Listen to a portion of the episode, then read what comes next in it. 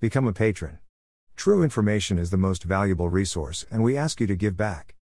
As of April 24, 2021, the database of the EU Medicines Agency, EMA, registered a total of almost 354,000 suspected drug side effects with substances, i.e., after vaccinations with Moderna, Pfizer, BioNTech, AstraZeneca, and Janssen, Johnson & Johnson.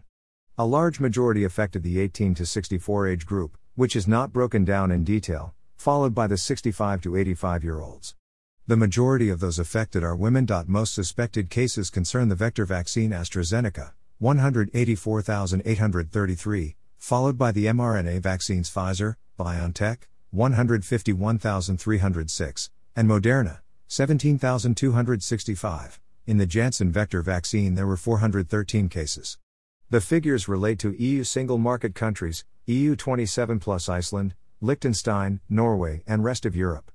At Moderna, according to database CX 924414, and Pfizer, Tozinameran, Comirnaty, those affected come mainly from the health sector and mostly from the EU internal market countries. At AstraZeneca, recently called Vaxzevria, only a third of the suspected cases concern health workers, probably also because many doctors, nurses, etc. refuse the vaccine after reports of blood clots. The cases originate almost equally from the EU internal market and the rest of Europe. AstraZeneca has been reviewed by the EMA for unusual blood clots and low platelets, especially in younger people. Although she attested a possible connection with the vaccination, she is convinced that the benefits outweigh the risks. Vaccination may continue, with recommendation for seniors. It should be noted here that AstraZeneca also reported 24,000 suspected cases in the 65 to 85 age group. In the UK, AstraZeneca is given to people aged 30 and over. Since the EMA review, Spain has only vaccinated over 65 year olds with the vaccine. A few weeks ago, on the recommendation of the Standing Vaccination Commission, STIKO, Germany began vaccinating almost only over 60 year olds with it.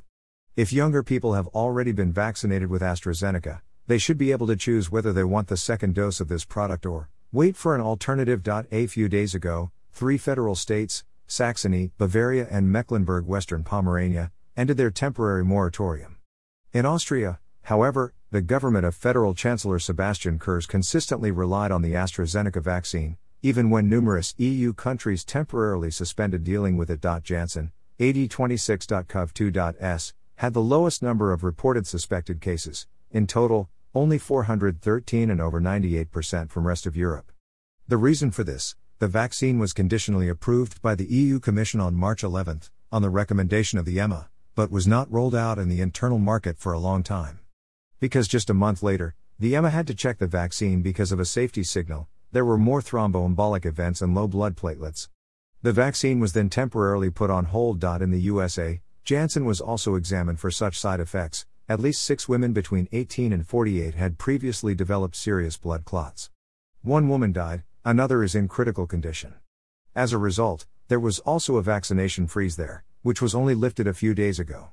What sets the vaccine apart from the others is that supposedly only one dose of vaccine is required to achieve the desired effect. According to a press release on March 11 about the EU emergency approval, 43,783 people from eight countries on three continents took part in the clinical phase 3 study, a third of whom were over 60 years old.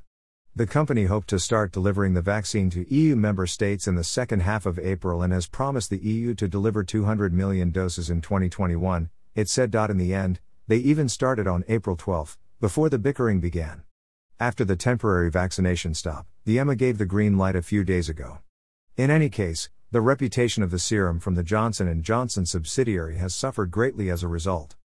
Become a patron.